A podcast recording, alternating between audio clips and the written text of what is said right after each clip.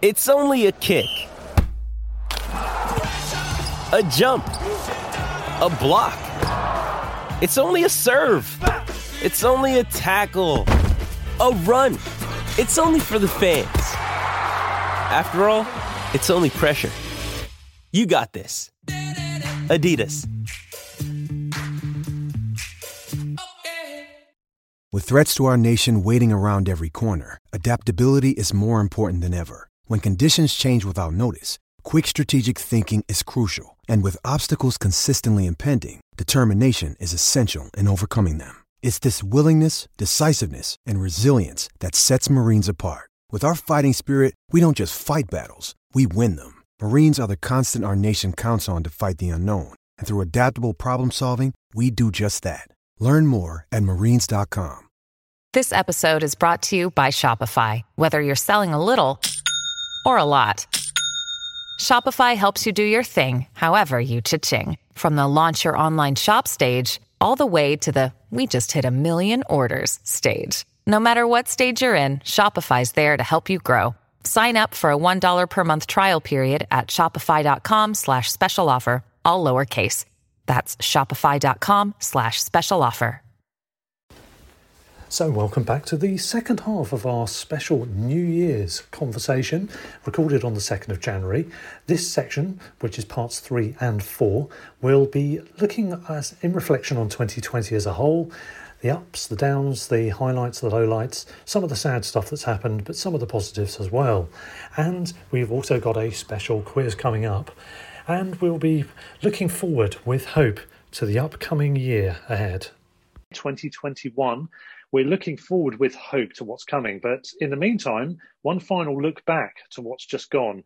We won't mention the very, very obvious things of the year because they, they they speak for themselves.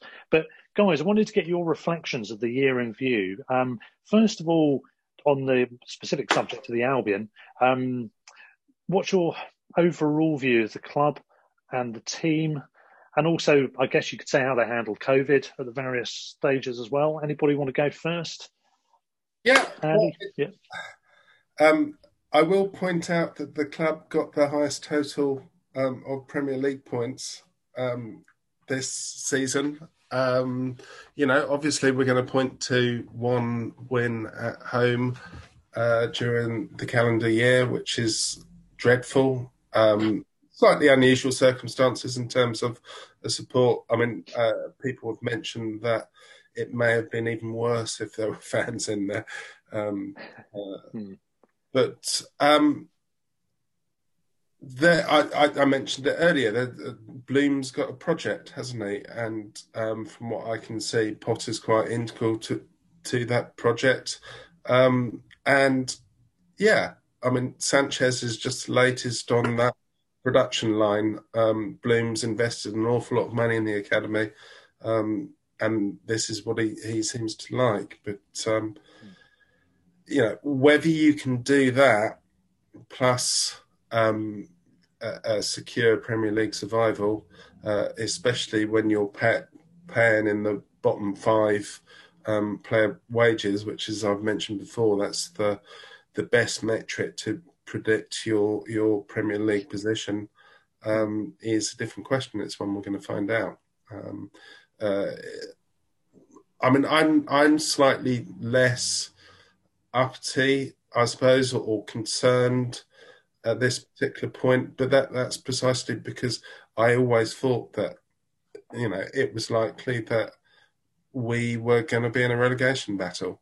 Um, I'll point out that we still haven't been in the relegation um, yeah, zone, relegation zone. Itself, and Um, it has been mentioned that once we get into it, we will never get out of it. Um, and I see absolutely nothing to support that idea.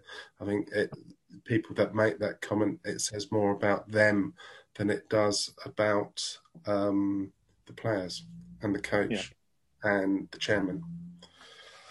Yeah, yeah, agreed. That's, that's not the be-all and end-all dropping in. It could be a psychological blow. Who knows? There's no guarantee we would, we would be able to get back out, but yeah, there's no reason to to to sort of state almost as fact that we wouldn't, and that'll be it, game over. But uh, the year as a whole, I mean, we we started badly, didn't we? And then um, I think after lockdown was okay. Sorry, Richard, you wanted to say something. Do you want to no, no, no, go ahead, go ahead. Finish your point. I just, yeah, I was just going to say that, um, you know, we, we were struggling a bit at the turn of the year when we lockdown, as Peter's mentioned, has probably come at a good a good time for us in terms of giving the, the team a break, and we definitely benefited from that. And I think we had a good end of season, all things considered.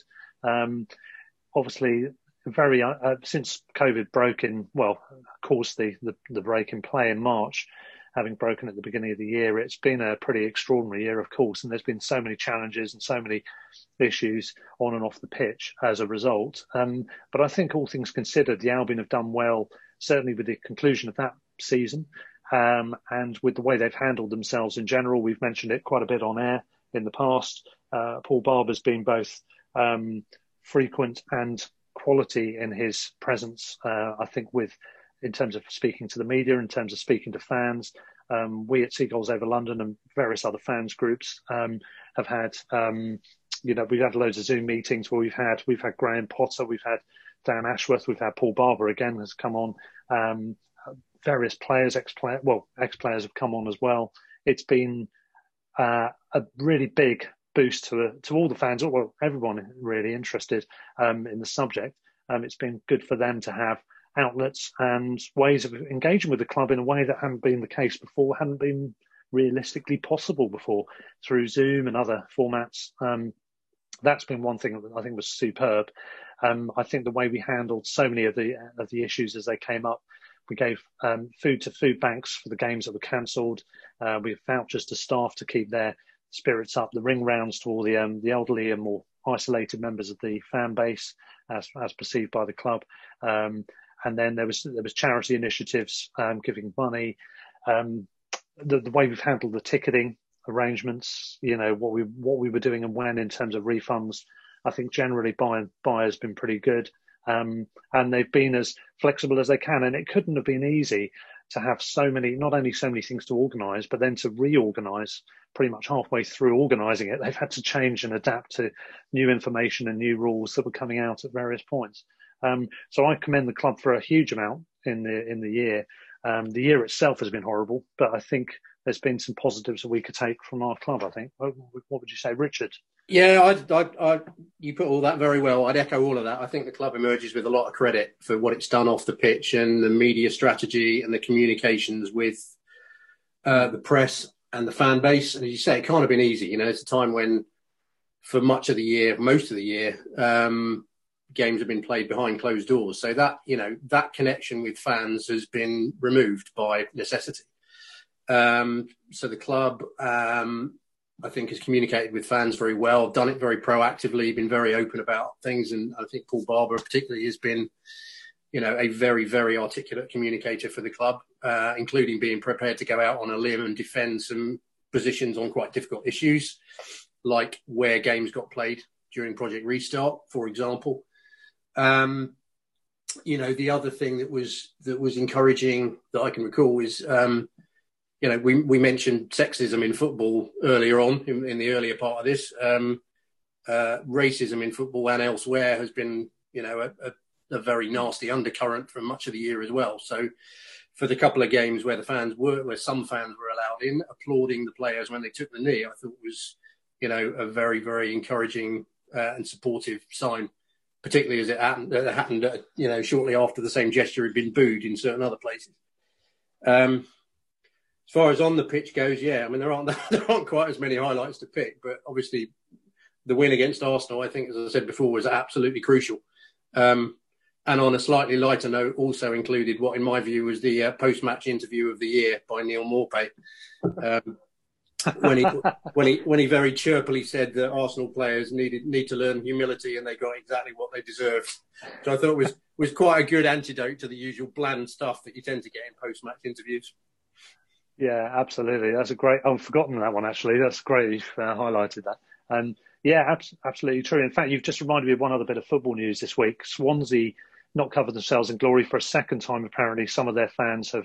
Were, were booing and jeering and making some noises during the uh, uh, the, uh, the taking the knee moment in their recent game with Reading. That, and they were obviously went inside the stadium, they were outside, but they were making themselves heard, which yet another, um, well, group of people, small group, hopefully, um, who've not cover themselves in glory. But, but getting back to... Um, they're just taking their cue from our Prime Minister, who um, is not adverse to, to making such comments, is he?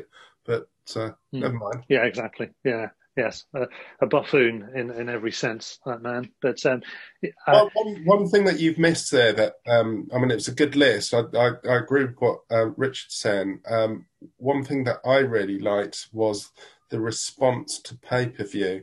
Um, yeah, I extremely enjoyed paying fourteen pounds ninety-five to the Trussell Trust um, uh, on a weekly basis. Um, that was one of yeah. the most pleasurable things about twenty twenty for me. Yeah, that's that's a good shout as well. Yeah, I I, I did the same. Um, I, well, on the first one at least, I, I sort of put a contribution in because yeah, I mean they got that badly wrong. It's one of those well missteps or testing the water moments that the T V companies and other organisations around football will try from time to time. And I'm very glad they were put straight back down and, and made to realise, yeah, that's nowhere near hitting the mark for fans. And, um, and yeah. just one final point on that. That was um, kind of pioneered by the Newcastle fans. And I loved the Newcastle fans. I really missed going to yeah. Newcastle. Really looking forward to going to Newcastle again for yeah, a while. We'd one hundred percent going to the next um, permitted uh, visit, I think, for that one, uh, one way or the other. I'm going to make sure we're we're on that trip, on that train together, Andy, definitely. Um, and any other comments on the on the club in general before I move on to the next subject? Uh, I was, Peter, I was just going to say, actually, while you're on Newcastle, I was going to say that I thought the win there was our probably the highlight of the year for Albion, just because we were. I mean, we. This is what's so frustrating in a way, because I've I said before, I don't really think we progressed this year mm. in terms of anything. I think we're probably in a worse position than we were this time last year. Um, but that game, and I think possibly the, you know, the expectation rose after that game, and that might be a, an issue as well, partly. And after two really good home displays as well, we could easily have got something from Chelsea and Man U. But we mm. absolutely destroyed Newcastle. I mean, Lamptey was... So Maximam came on last season and actually caused us problems for the last half hour when, when we, despite us dominating possession up there. This season, he you know he basically went off after half an hour, destroyed by, by Lamptey, who basically tormented him for the whole game. When he well, yeah. I mean, that, that's part of the thing, isn't it? Lamptey was in that match. The, yeah. what, the, the key thing was, I mean, we've started games well in other matches, but the key thing there was we got a very early goal. No, uh, yeah. In fact, yeah, two, uh, two early goals.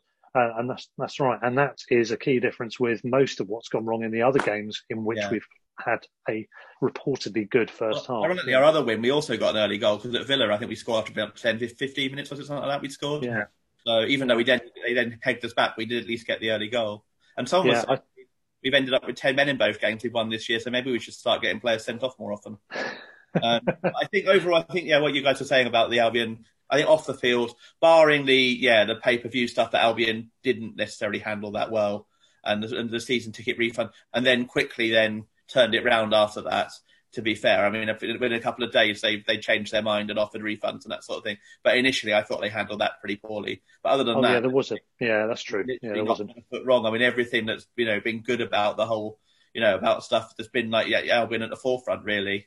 There's been you know kind of you hear Paul Barber talking about. Pretty much he's one of the few chairmen who's happy to put their head above the parapet and discuss things, even if sometimes they are quite difficult issues like, you know, whether we should have home advantage in, you know, not that there's any, that there's any good, but home advantage. I think they should have, it was right. They, they stood up to other chairmen who were trying to say we were trying to block restart and saying, no, actually we should have home advantage, even though, we, you know, it's not done us any good. I think it's the right thing to do to try and make the competition as, you know, as as, re, as realistic as possible rather than just having a, a pointless neutral yeah. tournament and that sort of thing. So I, I think the club have been exceptional on every level except on the pitch really generally since lockdown, and even on the pitch there's been some you know some rays of light. You know Liverpool home, I thought we played really really well, should have won really if anything. I mean we missed some absolute sitters, which again is the story of our season. Um, some yeah Villa away I thought we played really well. West Ham away I actually played thought we played really well, which is why it was so frustrating that two silly goals really kind of lost us the game. You know, it's 'cause we've had some really good performances where you can see, and it's part of the reason I'm not totally in the Potter out group. I've been, you know, I'm kind of on the edges, in and out, depending on what we've probably got in the last game, which is probably not why I shouldn't be a chairman. But, um, you know, which, and also why I probably would still prefer the striker to come in, because there are games when you can see how it works, how, how effective it could be. And then there are other games like Arsenal where, frankly, we just don't really turn up. And although we did okay in the first half where, So, I mean, I think I think if you start to like res- resolution to be moved into, I think Albion should be to win more than one home league game. That would be quite a nice one. Or to uh, to match our home league wins from last year to this afternoon. Yeah, I think the, the home form, uh, well, the home results uh, have been the undoubted lowlight uh, on the pitch, haven't they, for us this season? Um, like our away form this year is actually a lot better than previously. Yeah, well, somebody said, I think we're only one one result worse off than Liverpool for away form, yeah. which is interesting, which well tells tells you a lot about their season as well as ours. But um, behind them on goal. Yeah, but ultimately they are top of the table. So you know, if we if if we could have got anywhere near a normal season in terms of home form, that would have been the difference. And yeah. on that subject, I mean, I just to go, normally this would be the halfway stage pretty much on the nose, wouldn't it? Um, as we're talking now, it isn't because of the, the scheduling. But um, looking at my predictions for the season, I had Brighton to finish in eleventh. That is looking a bit ambitious now, but it was based on us having a normal amount of home form. We have, since that conversation, had a, a series of poor results against sides I expected us to pick points up in, to be fair to me. I'm just going to defend myself there. Where I can't defend myself is that I had Sheffield United finishing thirteenth, um, considering they'd already got off to a pretty bad start for a fair period of time. Uh, that is not looking like a good prediction at the moment. Big question for twenty twenty-one is, are Sheffield United going to beat Derby? Yeah, eleven points, isn't it? The, the, yeah. the record. Derby got a win early in the season when they created that unwanted record, and Sheffield United, well, they're still looking for theirs. We um, we tried to give it to them, but uh, ultimately weren't able to. But um, yeah, I mean, could they go a whole season without without winning? I, I suspect not. Could they break Derby's record?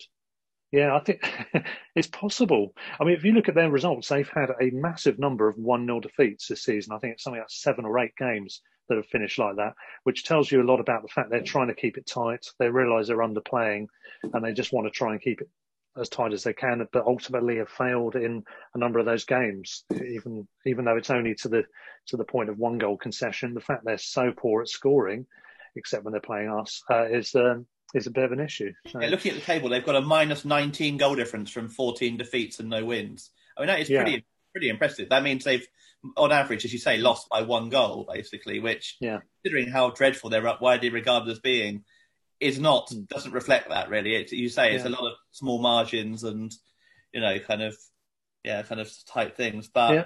and they, to be fair, they lost their best defender for the uh, before just before the season started in O'Connell, who's been, who was fantastic for them last yeah. season. And Huge they lost Dean Henderson, which obviously shows the issue around low knees. Yeah, um, they're talking about Ramsdale. Okay, but he's not been, he's not, not been as good.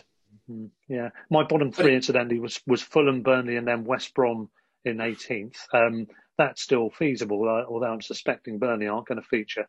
Um, if they do, it won't be. Burnley will end up mid-table now. They've they've got an yeah. effect on their solidity. They they potentially got a bit of money to spend.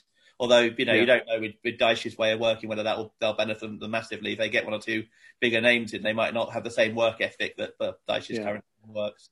Um, yeah, I've got Palace and Newcastle above that, and then Leeds in fifteenth. I mean, th- th- those might be about right, to, uh, but not quite with the other teams around them, as we'd imagine.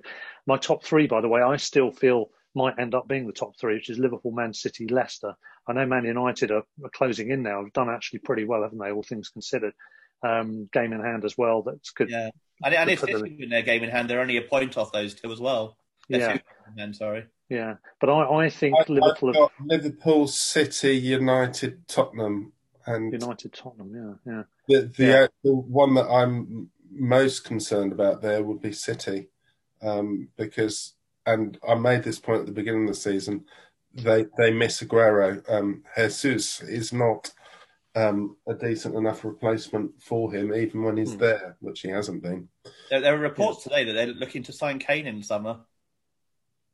Mm, interesting. Uh, well, I, I mean, that would be dependent upon how well Tottenham do this season, I would say. Yeah, you must wonder whether if they don't win anything this season, Kane might think, well, I want to win some trophies as much as I love Spurs. Do I yeah. do I look to move on to a team? Well, they're, they're beaten Leeds at the moment, and Kane's got a goal and an assist. And his assist, of course, was for a Son goal. So, uh, you know, it's working well. Pleased for my yeah. fantasy team and my predictions. So I'm happy on yeah. both sides. Yeah, oh, nice work. I, th- yeah. I think in, in your in your defence, Russ, I mean, some of those predictions are a bit ambitious, but it's it's a very unusual season, right? Isn't it? I mean, yeah. we all know the circumstances, but there's been some, you know, jaw-dropping results. When you take Liverpool, right? I mean, hmm. yeah, conceded, I mean they, they... conceded seven at Aston Villa, put seven past Crystal Palace, and then dropped points to West Brom, Fulham, and and Brighton. Us.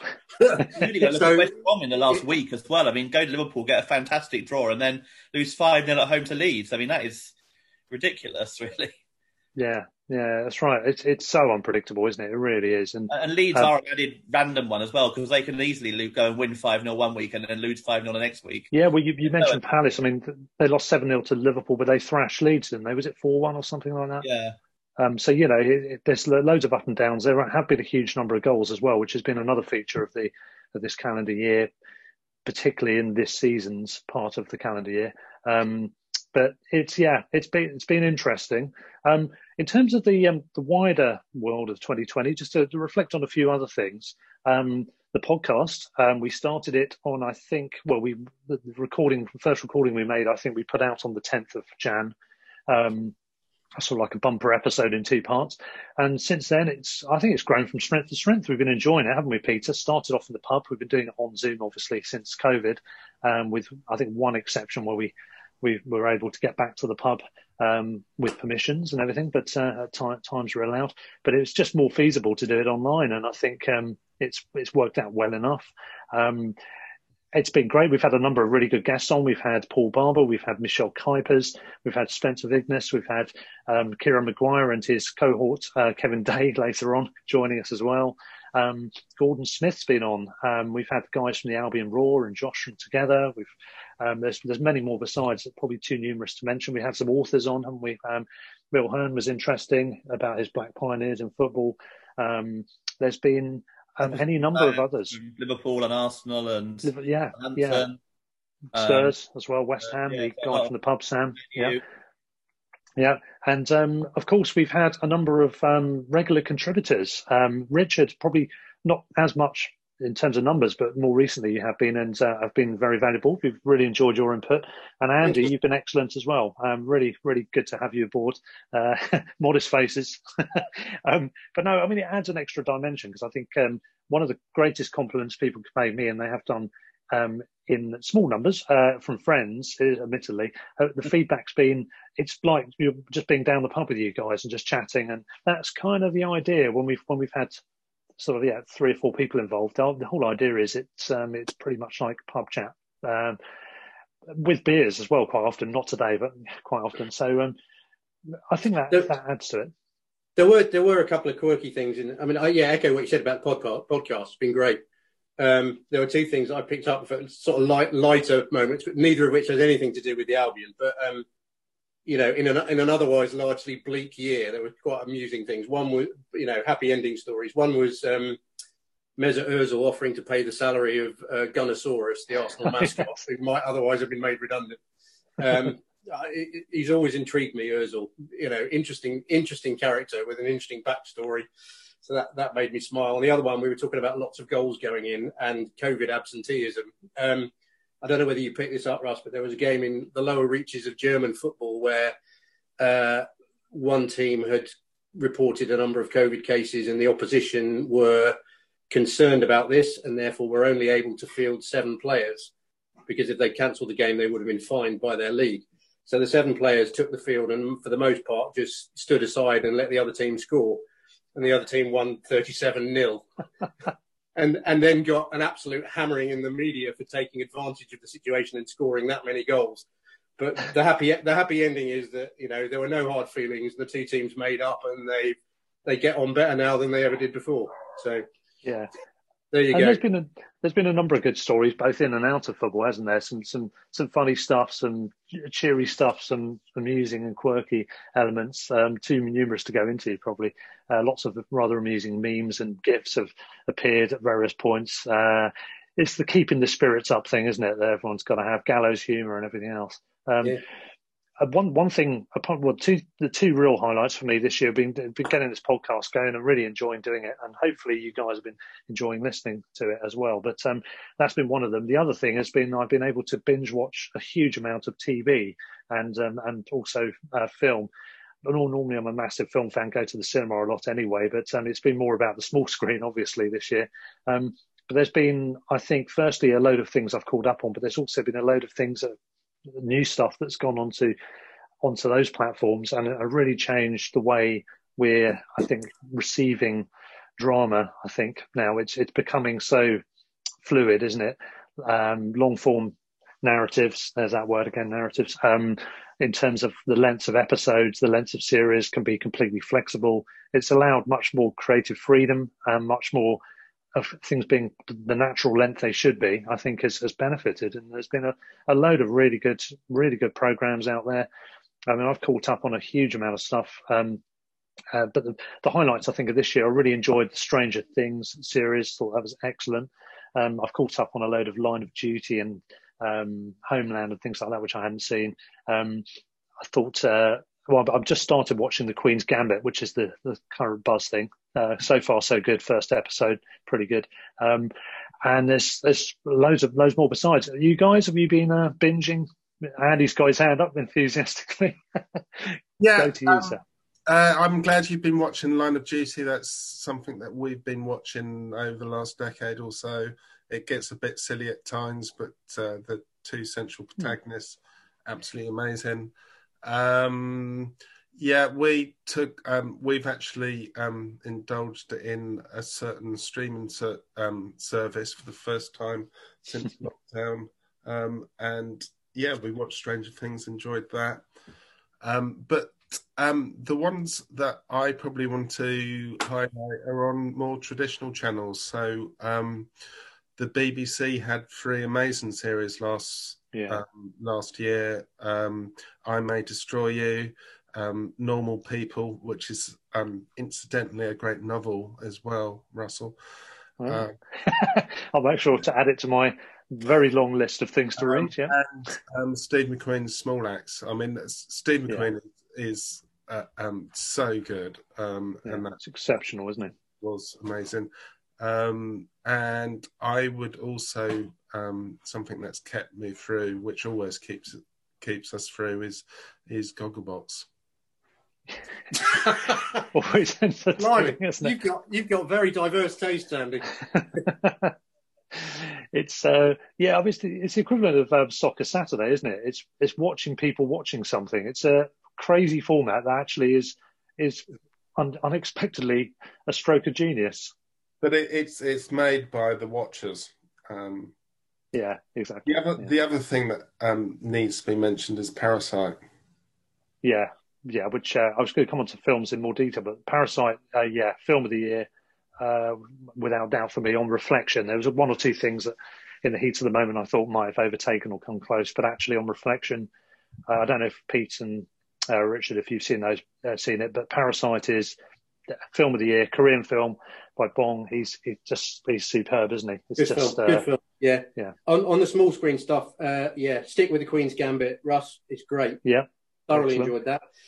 Um, also enjoyed The Last Dance, which was about yeah. the Michael Jordan basketball. and the Chicago Bulls in the nineties. Really, really interesting. I mean, it yeah. helps if you like basketball, but you don't absolutely have to, because there's a lot of No, very, I, very interesting I don't, but I, subplots going on there. Yeah, I, I don't follow basketball at all, but I enjoyed the series. Yeah. Well, it, you know, it, it forces you to tell, you know, you, you look at a team that's been really successful over a period of years, and you kind of assume that everybody's pulling in the same direction. Everybody gets on well. There's no factionalism. There's no backbiting. And in reality, there was loads of all of those things. Um, yeah. uh, and, and for feel good, feel good B B C viewing, um, Strictly was an absolute winner for me. I don't normally watch Saturday evening telly, but, um, you know, Bill Bailey planting a flag in the sand for blokes in their mid fifties is something that I have to support. Yeah, yeah. Uh, I, I mean, my, my other two watched Strictly. I didn't really watch it, but I, I did um, dip in when Bill was on, and his um, rendition of Metallica was, was just great. Not, yeah, not I that, yeah. I'm, I'm really into, but... Um, Um, it was brilliant. Yeah, it was fun. I mean, he's because I think they they on that series traditionally they'll have people who are just duds who are just going to fall by the wayside. They have people who are going to be the comedy elements who go a certain distance into the into the competition before the the voting them in for the sake of it, uh, for a laugh falls away. And I yeah. think that's the category they probably thought Bill Bailey had fallen into, and he, he ends up winning the whole thing. Um, he was actually pretty good. Yeah, I saw. I, I same as you, Andy. I saw. I watched um, watched his stuff um, as and when, and um, he was excellent. He was really, really good. Yeah. um, Marvelous Missus Maisel on Amazon. That was an excellent series. Um, a performance by um, the lead character. She resembled. I don't know how much of this was through impersonation, inadvertently or deliberately or not, but it's really resembled Jack Lemmon and his screen personas. But she, it was an excellent period uh, drama, comedy drama, which was uh, really worthy of note as well. Um, Killing Eve is probably past its best, but there was another series of that, wasn't there, as well? And I'm trying to think if there's anything else that really hit. Oh, I've also called up with Sex Education, British um, comedy series, which is really good as well, which I think isn't that new, but uh, I think it's one of those things that's got another series on its way, but it, that was really good fun as well. Um, in terms of that, uh, Peter, any highlights for you? Um, on top of what's already been mentioned, I suppose the things I've probably enjoyed binge watching have most have been on both of them a bit behind times. Have been Schitt's Creek, which I think is the one of the oh, yeah. best series yeah. I've seen in a long time, and Parks and Recreation, which is years ago, but I've I actually really got into that. And um, yeah, it's amazing how many episodes you can get through in one evening when it's only twenty-one minutes per episode, and you just yeah. sit there and. And then Netflix starts judging you by saying, "Oh, are you sure you want to continue? Because you've not really moved for the last like two hours." That's always a good sign. Those words, but it goes, "Press OK to continue" or whatever, as in like, "Are you still alive?" And uh... I've never done that actually. I'm not. I'm, I'm feel disappointed. I haven't. Um, haven't. Yeah, if you haven't seen Schitt's Creek, I, I, I was absolutely brilliant. It was fantastic. Yeah, Schitt's Creek is another one. I, it's, it's disarmingly good because it's exactly the sort of thing I thought was going to be a bit of overkill. Sort of American comedy, I find, can be just very much sort of self-celebratory over nothing without having the, the real meat on the bone sometimes. But with that one, it it seemed to have typical archetypes, and I thought, oh, where's this going to go? But actually, the story is disarmingly yeah, it develops well slowly, but then yeah. really picked up after, especially second series onwards. I'd say. Genuinely touching stuff. Yeah, it's it's really really good. Um, yeah, and um, in terms of um, films, I mean, I think it was a pretty good year. It's such a shame that cinema was decimated and unable to function hardly at all, really. Um, but I thought there was a, there's a huge number of great films uh, that year. I enjoyed. I think it had been released. The this side of uh, of the new year at the time was Jojo Rabbit, which was quite fun. Um, we've mentioned Parasite, of course, already. Um, there was a uh, the personal history of David Copperfield I quite enjoyed. Bombshell, which was a, a really interesting story about Hedy Lamarr, who was far more than just a pretty face on the silver screen. She'd um, had something to do with um, in, invention of radar in some form or other. I, I can't remember the details now, but extraordinary film. Richard Jewell, I thought, was quite good. The Lighthouse was a really strange avant-garde film with Willem Dafoe. I don't know if any of you saw that. It's uh, not going to be one for everybody, but pretty good. Queen and Slim as well. Um, in a, a year with Black Lives Matter, I think that one, probably, I haven't looked at it on Netflix if it's on there, but if it has, it's probably got the Black Lives Matter tag next to it because it's uh, it falls very relevantly into that category. Um, Portrait of a Lady on Fire from France was an excellent film as well. That's one of the, the best of the year, as was Les Misérables, which is not a remake of the re- of the musical. It's related to the narrative of the original story, but it's, uh, it's set in modern day France in the projects, and a film which I think is actually better than La Haine, which is the film it's probably most similar to as well in some respects. That film, if you haven't seen it, Les Misérables, the twenty twenty version, absolutely superb. Um, apparently set around the place where Hugo grew up as well, some of it, so interesting. Um, I, there was loads of stuff I caught up with as well on Netflix. Aside from that, I'm trying to think. Snowpiercer as well by Bong, the Parasite director. I caught up with that, and Okja by him as well, which are both very good. And um, yeah, plenty more besides. I won't go on for too long because otherwise it'll just turn into a film podcast. But uh, being a big film fan, I wanted to shout out to all of those. Um, and if I think of any more, I might throw them in randomly in the middle of a conversation later in the pod. Uh, like, anyone like else? I to yeah. a slightly different topic for twenty my highlight of twenty twenty.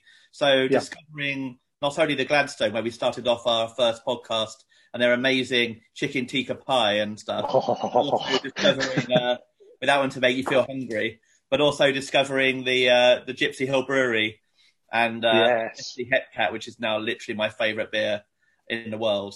It's like yeah. literally And surprisingly, my uh, my fiance managed to buy a keg of it, but like a five litre keg of it over Christmas. So I'm going to enjoy that later on today while watching the game. And so at least I got something to cheer me up. Oh, you lucky bastard. I'm trying to go dry for the time being now, as uh, just try and take it easy after a heavy session over the uh, festive period. But and that is quite tempting. And those How long pies. After the game this afternoon. Those pies were amazing. They're really, really yeah, good. Um, yeah. Another shout out to the Gladstone. Whenever they're hopefully reopened again, we can go back there and uh, do more podcasts and eat more pies there. And yeah, we really miss that place. Yeah, yeah. And the Gypsy Hill Brewery is brilliant. Apparently, I think it's a Palace fan that runs it, but uh, but, but nonetheless, we, we everyone's got their crosses to bear. Some more than others, yeah. Um, the Painted Birds, that was one other film I wanted to mention. That's uh, really kind of hard viewing. It's relentlessly. Um, Um, well, dark, should we say? But it's uh, it's a very good film, and Rocks as well, which is a low-budget British film set in London. Um, I think it's a really honest film that that really strikes to the heart of modern-day youth culture and what it is to be young in this this modern age. Uh, it's a really, really good film. Um, there's plenty more besides as well, but as I said, we'll move on to the next subject unless anybody's got any other big shout-outs for that one. Um, The other subjects being really, uh, well, there's there's two others. One, unfortunately, is putting a bit of a downer. It's been a horrible year for um, significant death, shall we say, people we know from the public eye. Um, it's, it started off pretty badly. We lost Terry Jones of Monty Python fame, uh, absolute classic figure of the comedy scene. Kobe Bryant, speaking of uh, basketball, of course, that was the beginning of this year, uh, tragically killed in a helicopter crash.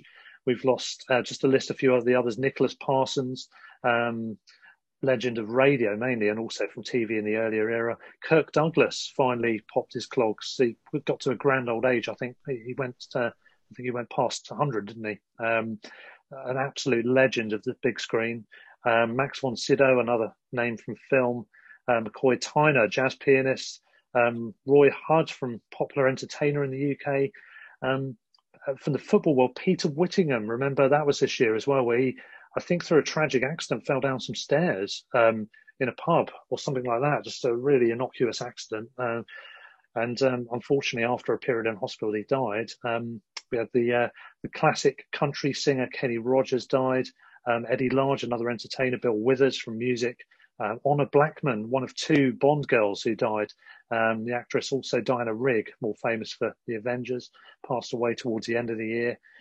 Uh, Football-wise we, and well, sports-wise in general, we lost Radi Antic, ex-Luton player, if you remember him, and Sir Sterling Moss, Peter Bonetti, the goalkeeper as well, who has a Worthing connection. In fact, I think he lived or was from Worthing originally. Um, I think I've got that right.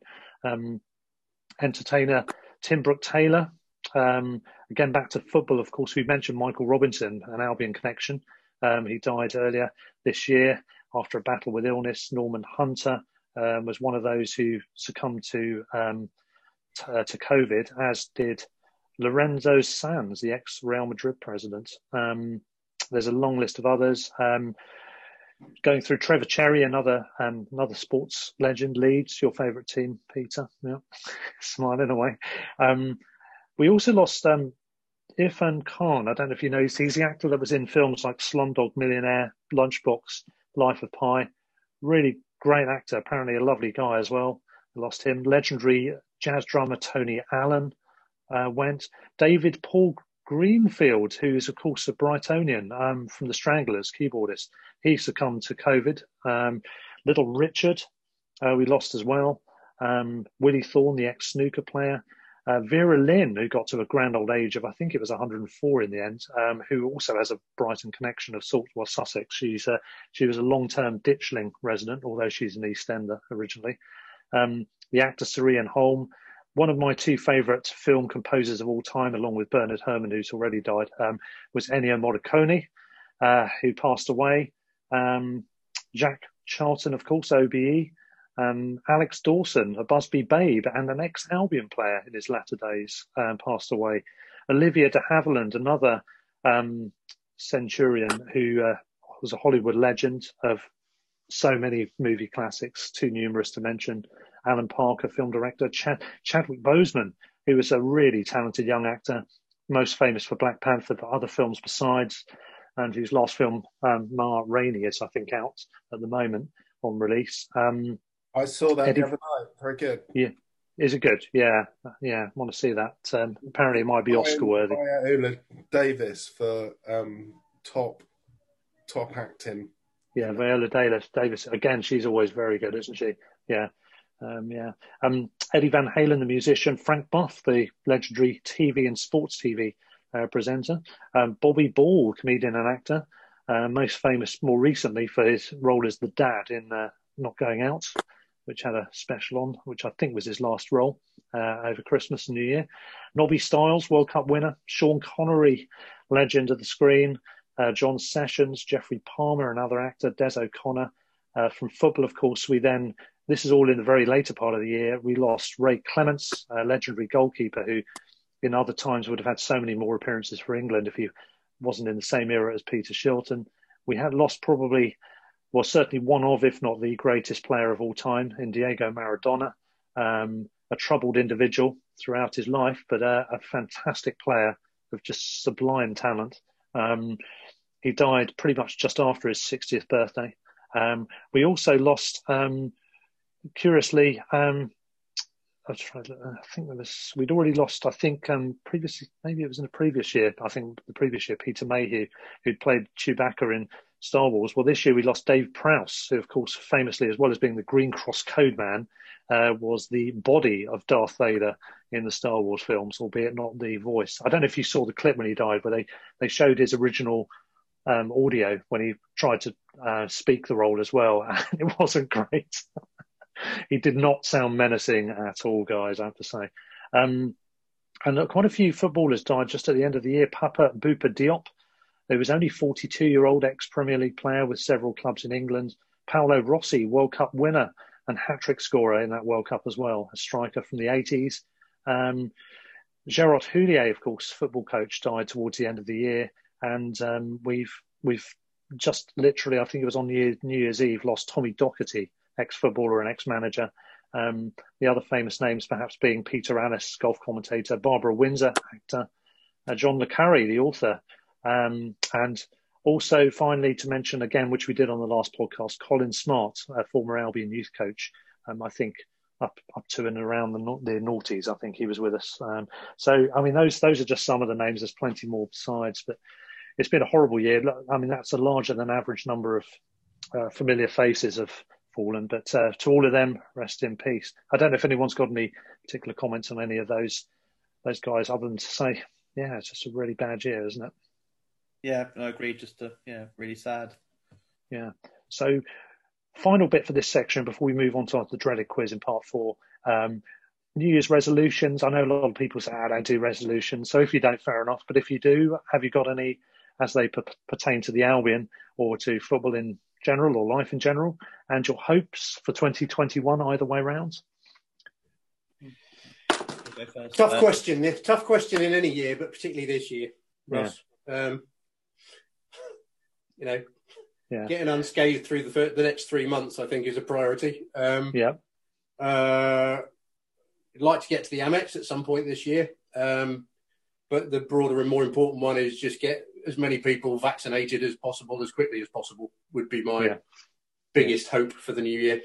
A general improvement on last year would be definitely a, a broad uh, stroke there, I think, to, to say as well. Yeah, Andy? Yeah, um, I, I go, go along with what Richard said. Yeah, and Peter? Yeah, apart think, from hating uh, Leeds more. I agree with the idea of, yeah, I, I want to, uh, obviously, the the, the, the global situation improving obviously is one, but then yeah, trying to get to the trying to get to a game. I actually am more excited about going to an away game in some weird way. You know, just kind of I miss those I miss those away trips. Going going to somewhere. I mean, it, you, I weirdly even more so if we go down, because I think the away trips in the Championship are even better than the Premier League generally on average. And just going to a yeah going to a different place and having you know just going for food and drink and watching Albion away with a in a group of supporters. You know, kind of obviously a much smaller group than home ones and.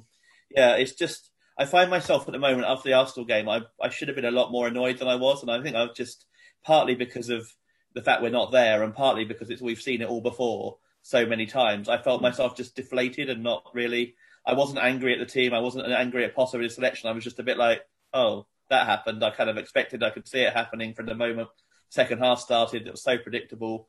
And I, yeah, I, I think getting back to games will start re-spark that kind of, even if we are predictably losing, uh, going back to games will re-spark that and kind of make it, because at the moment it just feels like I'm going to be, well, I'll obviously be disappointed if we go down, but I won't be as gutted as I thought I would be if if, if we're still in behind closed doors at Christmas, um, by the end of the season. But if we're yeah, actually, horrible. You know, it'll mean a lot more, which would be, I think, is a good thing. So I don't want to kind of lose my, yeah, the love of the game. Yeah, we, we don't want to be in that thing of we're not angry, we're disappointed. That's never, yeah, exactly. It's never worse than that, is it? When people say that. On, on uh, whatever day it was that Arsenal, we played Arsenal Wednesday, was it? And it, yeah. it partly, I think I'd still be a little bit like that if we were at the games, because it is so predictable, but it'll be a lot more frustration as well if I was actually having to go down to Brighton to watch it and spending my money, what you know, going on the train and going, and yeah, the season ticket obviously as well, when we've got a refund on that now. So it's, yeah, I think it's, I just want to see, yeah, I want to see my love of the game kind of reignite, because it does feel it's drifting a bit away the longer it, we're behind closed doors. And it obviously is such a petty, small thing compared to what a lot of people are going through around the world and that sort of thing. But it's, yeah, it is my main kind of hobby, I suppose. And it's like, it yeah. feels bad that maybe the the passion's drifting away due to the what's happening. Yeah. And actually, I also well, think I found myself not celebrating the last couple of goals because I am genuinely not sure about V A R and having to wait mm. until after it's, and I, I do think that I'm beginning to move into the V A R should be scrapped group, because you can't you can't celebrate a goal. It's just ruining football. Yeah, well, I, I agree with everything you, you guys have all said there. I'd, I'd, I'd agree, but I think there's some reflections on the rules. I think we do need to to look to try and change some rules. That might be one thing that could be done next year. Obviously, we really hope that um, things can start to come towards a resolution in regard to the um, to the COVID situation. And obviously, we want the Albion to improve. I think we will improve in this this year. I, I don't just say that from a hopeful point of view. I, I honestly believe that we will. Um, the danger that could be set against that is if we get on the, the players' backs, if we've got crowds in, or, or even just with social media, to the point where it actually affects their confidence more than it already is. Uh, if we make a change, I think it would be unwise at this stage, and I'm not sure that the alternatives would, would benefit us, um, any of the options that we can have available. It's trying to work in a more difficult situation, um, trying to set up differently. It can, you know, you can get quick fixes, but I'm not sure that would be the, uh, the, the solution. So, I, I, yeah, I just hope that one way or the other, my hopes are realised that we can improve on the pitch as well. And I on really that note... The big events go ahead as well, the, the European Championships and the Olympics and stuff like that. Yeah. So cool and, like this year. You know, yeah, and not to have any more nasty... Su- not to have any more nasty surprises would be nice, wouldn't it? Yeah. yeah. I, I, I love the Olympics. It's kind of like... I, Yeah, I kind of ended up binge watching that for two weeks generally, even though it's like really random sports. That so I'd love, yeah. yeah, I really hope they go ahead with that, and I really hope the Euros go ahead. Although of all the times they could choose the European Championships to be across Europe rather than in one country, they chose the absolute wrong wrong event. Yeah, true. Yeah, and I, I really think they should have pushed the Euros back further. But anyway, on that note, we shall finish part three. In part four, to finish, it'll be the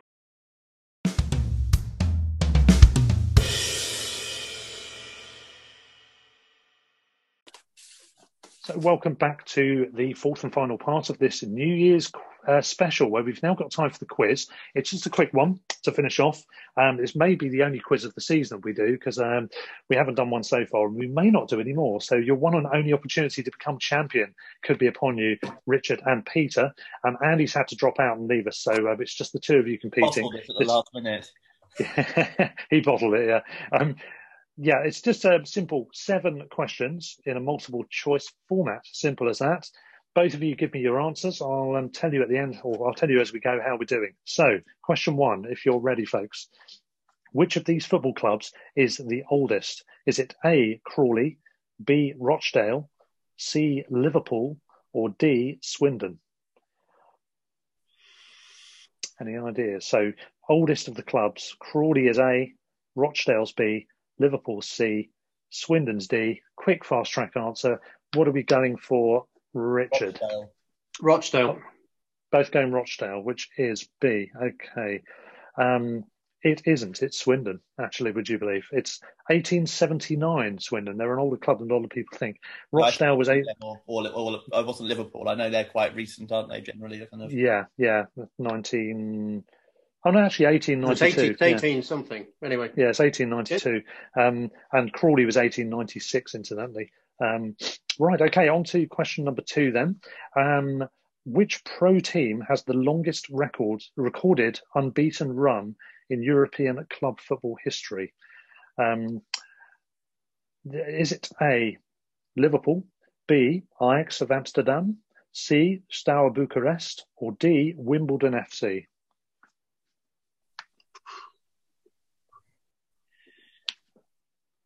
Well, it's all guesswork, this one, isn't it? We're, yeah, we're in the realms of random guesswork. Uh, I'm going to say Bucharest. Okay, I'm going to Bucharest. Say Wimbledon because I'm just confused as to why they're in there otherwise. um, okay, well, you've fallen into my trap, Peter. It is Steaua Bucharest. So yeah. Richard is is two one up. The double. Sorry, no, one nil up. up. one nil yeah. up, yes. Yeah. See, I'm getting it wrong already. Right. Third question. Which English club side once fielded five in England international captains, or had been England international captains at one point or another, in one lineup? So five England captains or ex-captains in the same lineup. Is it A, Manchester United, B, Ipswich Town, C, Everton, or D, Southampton? So um, this is the... Can you repeat the question? Sorry. Yeah. So which English club, uh, English club side once fielded five England international captains in one lineup? So they'd they, already been captain at that point. Yeah, they'd either already been or were currently. Yeah. So Southampton, not like future England captains. Richard's going um, Southampton. Not future captains. Well, no, I knew no. They're for Ipswich. Ipswich. Um, Richard is in a two nil lead now. It is Southampton. Yeah, I What's thought Southampton question? might be the case if it was like future, but I didn't think it would be. Yeah, no, it's um, it's Peter Shilton, Kevin Keegan, Mick Mills, Alan Ball, and Dave Watson. Would you believe? Wow. So interesting. It's quite a phenomenal that. Actually, I don't believe uh, it. Situation. You can check it if you want. Uh, right, here we go. This this this one's going to be interesting. Alfredo Di Stefano was was eligible under the rules of the time to play for four countries um, during his era. And he did, in fact, play for three of those four countries. Which of them, though, did he not take up the option of playing? So he's entitled to play for all of these four, but which one didn't he actually play for? Was it A, Spain, B, Argentina, C, Colombia, or D, Italy? Don't ask me to to explain which of those he was quali- he was eligible for under which reasons, but... Uh, Um, there were lax rules at the time, quite clearly, uh, I think. So yeah, he. So which of them did he not play for? A, Spain, B, Argentina, C, Colombia, or D, Italy? I'm going to go for Spain. I'm going to go for Spain. Colombia. Okay, you have both got that one wrong, actually. Um, it's in fact Italy of all teams. Really? Uh, the team that he's... I, I thought Argentina and Italy were definite. I didn't realise that. Yeah, I, I didn't realise. He played for Colombia, and I didn't realise he hadn't played for Italy, but um, I just caught yeah, that fact I, I somewhere online. Italy down as definites at first, and it was a matter of which of... Um, Richard obviously had yeah similar, potentially, or... I, I, I just assumed, if I knew he was Argentina or Italy, that it was, he definitely played for those two. Yeah, yeah. It, Italy, Italy was the one that I'd ruled out very early on. yeah, yeah, I had as well. Strange, isn't it? Okay, well, on to question five. Yeah, Richard with a two nil. Albion's home form at the moment. It's a two nil lead for Richard. Can Peter claw it back in the second half? Probably not. Question, question five. This is going to be a random guess one, I think, as well. Um, well which of the... the first lot? Yeah, similar to the first lot. Which of these football clubs was founded in the same year, nineteen oh one, as the Albion, as in Brighton and of Albion, that is. It's not a trick question. Um, Which, which club founded in the same year as the Albion? Is it A, Exeter City, B, Coventry City, C, Bristol City, or D, Hull City? God. Uh, Exeter. Okay, you've gone Exeter, Richard, and Peter. Hull. You've gone Hull. Hull is nineteen oh four. Okay. The oldest is Coventry, eighteen eighty-three. The next oldest was Bristol City, eighteen ninety-four. You are correct, Richard. It is nineteen oh one Exeter. An unassailable three nil lead now, which is what we are hoping isn't happening uh, when we watch the Wolves game later on today. Um, so which of these venues did not host a game at Euro ninety-six? Um, which did not host a game? Was it A, Hillsborough, B, Goodison Park, C, Saint James's Park, the Newcastle one that is, and D. Elland Road. So clarifying which, that. Yes, just in case. And there's somewhere else that's called Saint James's Park, isn't there? I think as well. Um, but, yeah, but it's, yeah. Ex- well, yeah. I mean, apart from Exeter, I think there's another one as well. But um, anyway, um, yeah. Which venue did not host a game at Euro ninety-six? Was it Hillsborough, Goodison, Saint James's Park, Newcastle, or Elland Road? Goodison. I would Goodison have said, says, I would have said they all did. Um, yeah, I thought. I'm going to go for Hillsborough. Hillsborough. Okay, Peter, you've hit the post again. Richard's hit the net. It's four nil. Goodison didn't really. Yeah, I was amazed. Anfield did. Is that why? Because Liverpool did, and maybe. And yeah, didn't. I think that's probably why. Yeah, that would make sense because it has the bigger ground, doesn't it? I think I was, by I convinced all four of those. Three thousand four. Yeah, yeah. Okay, well, let's see if you can get a consolation goal here, Peter, for the final question. Um, which with which club did Johan Cruyff win his final league title as a player? Was it A, Ajax, B, P S V Eindhoven, C, Feyenoord, or D, Bognor Regis Town? At least I've narrowed this one down for you. Don't say Bognor. Don't say it. Bognor.